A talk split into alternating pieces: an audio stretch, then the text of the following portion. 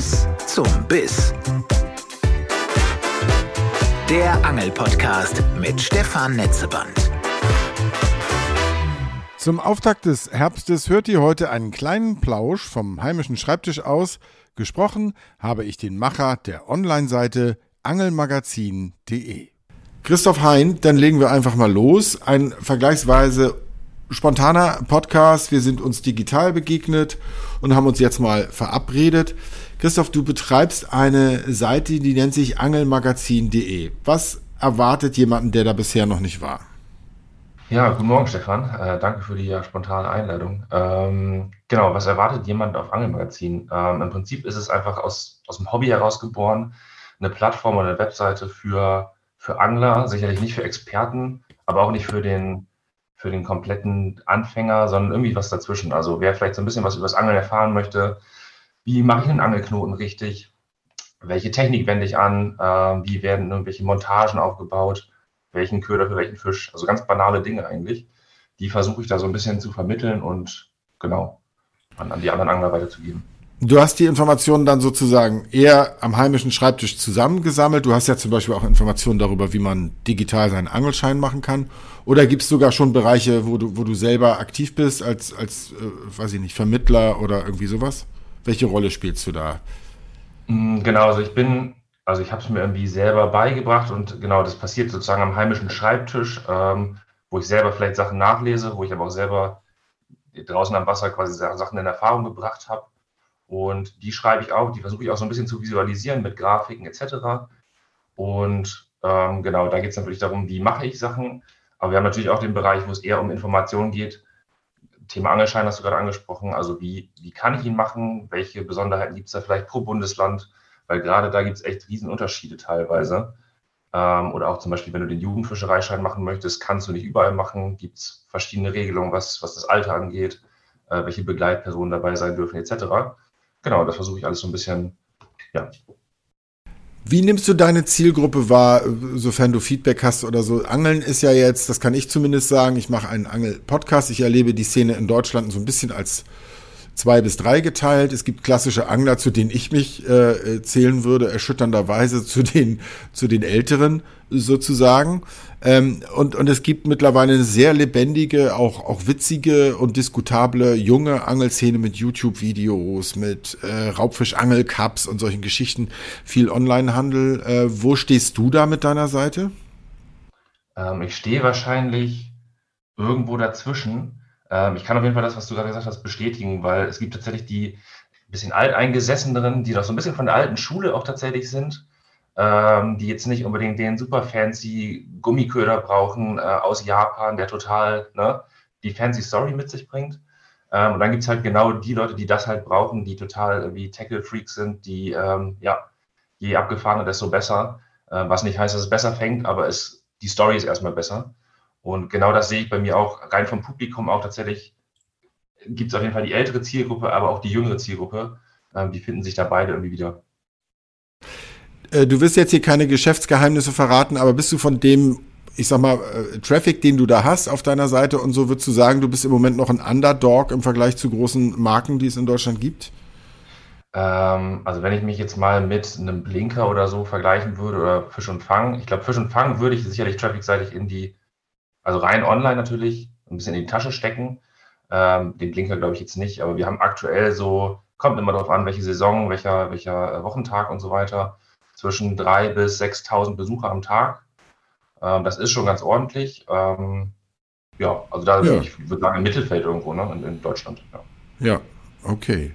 Und dein, dein Geschäftsmodell, um das einmal zu klären, ist, diese, diese Inhalte sind frei zugänglich, du versuchst da Werbung zu verkaufen. Ja, genau. Also es gibt, ähm, es gibt richtig viele Artikel bei uns, die äh, quasi komplett werbefrei sind. Also wenn du dich über eine Fischart informierst oder so, da findest du null Werbung. Also da gibt es keinen Werbelink, keine, keine sozusagen visuelle Werbung, nichts. Äh, das versuche ich einfach so frei zugänglich zu, zu machen. Und es gibt sicherlich aber auch so Sachen, wo ich über Tackle berichte oder wo ich über das Thema Angelschein berichte, wo es dann vielleicht schon mal den einen oder anderen Link zu einem Partner gibt. Aber ich versuche das zu reduzieren und nicht sozusagen äh, ja, visuell einfach störend zu machen, weil das ist halt das Problem, finde ich, heutzutage im Internet, dass halt einfach alles voll geklatscht ist mit, mit Werbung. Und das Konsumieren macht so mittel viel Spaß. Und das versuche ich einfach zu reduzieren, das einfach zu machen. Genau.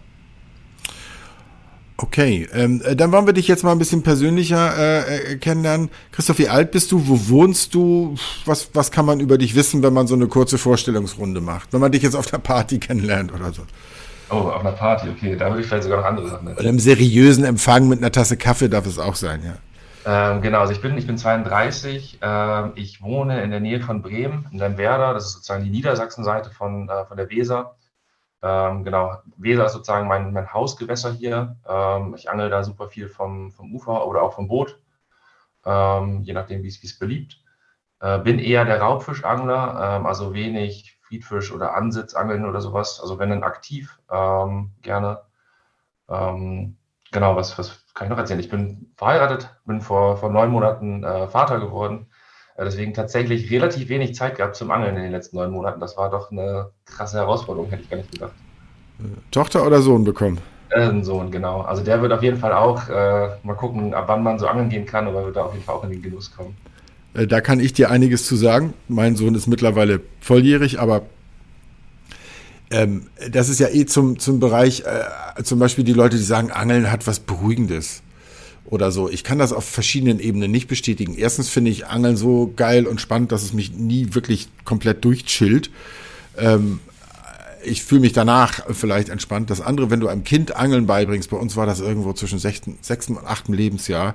Du selber, du brauchst so unendlich Geduld, weil die Montagen, die dich selber nerven, du hast, du hast jetzt gerade ausgepackt, Kiste neben dich gestellt, irgendwas und willst los, machst den Wirbel dran, überlegst dir, welchen Blinker oder Gummifisch du nimmst und in der gleichen Zeit hat jemand neben dir aus dem Stand mit zwei Handgriffen geschafft, eine riesen Perücke an der Kinderangel zu machen.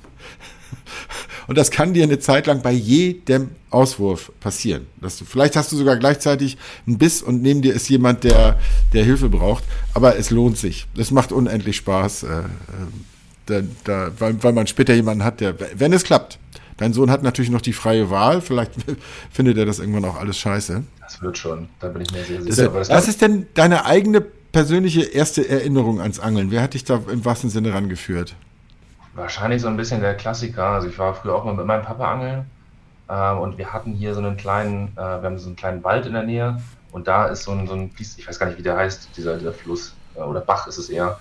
Und da konnte man damals tatsächlich auch noch auf, auf Forellen angeln. Ich glaube, das ist heute einfach, also ist das wahrscheinlich einfach kein, kein Forellengewässer mehr. Ähm, und das ist so meine Erinnerung, dass wir immer durch diesen kleinen Wald gestapft sind, äh, zu diesem Bach, selten was gefangen haben, aber sehr, sehr viel da, äh, Zeit da verbracht haben. Ähm, aber genau, das war so. Und wie alt glaubst du, bist du da gewesen? Ach, ich kann es dir nicht genau sagen, wahrscheinlich sechs, sechs, sieben so. Also ja, schon relativ okay. jung. Ja, ja. ja. Und ähm, das heißt, das äh, ist, ist, sagst du, dein, dein Hausgewässer äh, gibt es jetzt, wenn du sagst, du hast mal Zeit, abgesehen davon, dass du jetzt Vater geworden bist, du, du darfst rumcruisen in Europa und der Welt. Wo, wo gehst du dann gern angeln? Bist du dann auch mal gern der Meeresangler oder würdest du an irgendwelche Gebirgsbäche in Nordfinnland fahren? Ähm, ja, sowohl als auch. Also tatsächlich ähm, waren wir jetzt in den letzten Jahren relativ viel in, in Dänemark ähm, und Meeresangeln ähm, macht einfach super viel Spaß da. Ist einfach, ne, hast einfach eigentlich überall Top-Gewässer, wenn, wenn Meereszugang vorhanden ist. Ähm, ja. ja, also da eigentlich Dänemark, also Skandinavien generell. Schweden, Norwegen ist auch super.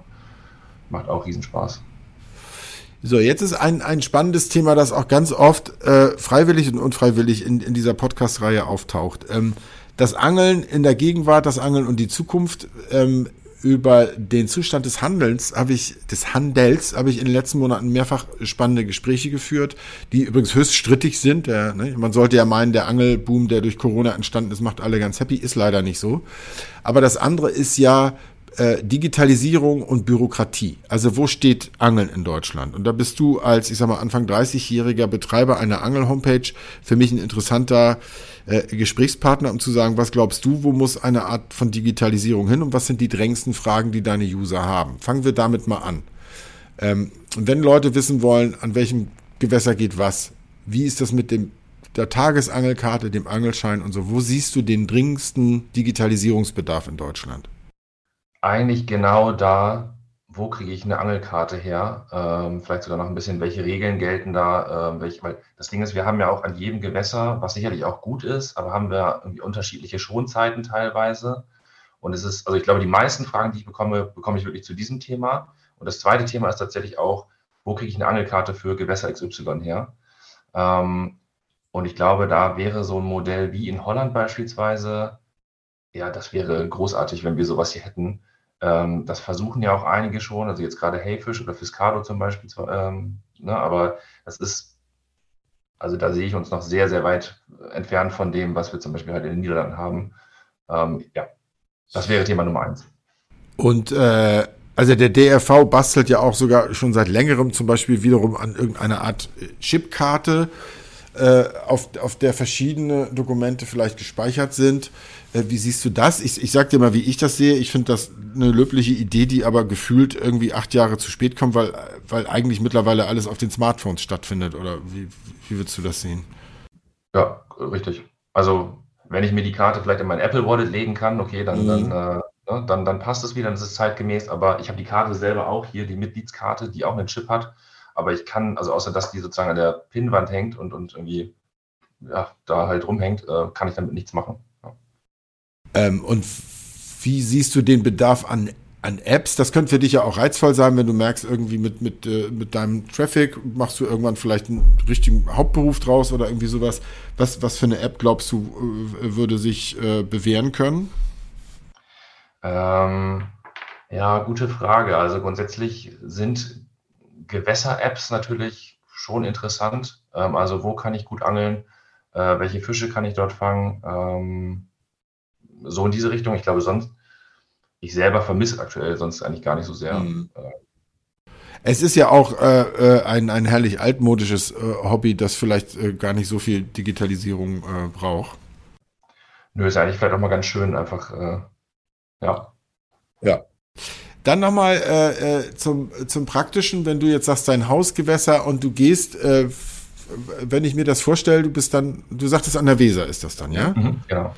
Ähm, äh, was sind dann so deine äh, Trips, äh, Tricks und, und Skills, wenn du sagst, auf welchen Fisch gehst du dann? Was fängt man in der Weser eigentlich an Raubfischen? Also ich glaube 70 Prozent Zander, äh, 30 Prozent sind Barsche und ich glaube ein Prozent ab und zu mal ein Hecht, äh, wo immer der dann herkommt. Äh, genau, aber Zielfisch eigentlich ist, ist Zander und Barsch, ja. Okay, da gibt's äh, auch in, in diesen äh, Podcast-Kreisen lebhafte Debatten, die einschwören auf, äh, es gibt sogar Leute, die sagen, wenn das Wasser aufgewühlt ist, man kann es sogar mit der Bienenmade mal probieren auf Zander. Äh, dann eine Debatte irgendwo zwischen Gummifisch, äh, Blinker. Zu welcher Fraktion gehörst du da? Äh, Gummifisch, also zu, ja, 98 Prozent. Ja. Okay. Und mit Bienenmade habe ich so auch noch nicht ausprobiert. Ähm, ja, das ist. Nicht, äh, würde, aber ist ein Tipp von dem Ralf hier aus Berlin, äh, der sagt, das funktioniert. Und, und er hat eben den Tipp manchmal, wenn zum Beispiel, wenn du siehst, äh, irgendwo legt ein, ein, Schiff ab, macht das Wasser trübe und in, in äh, so einem Spot bist du dann noch mit Bienenmade unterwegs. Das soll den Zandern ab und zu äh, Appetit machen. Wie geht es nach dieser Saison der schlechten Nachrichten weiter mit der Ostsee?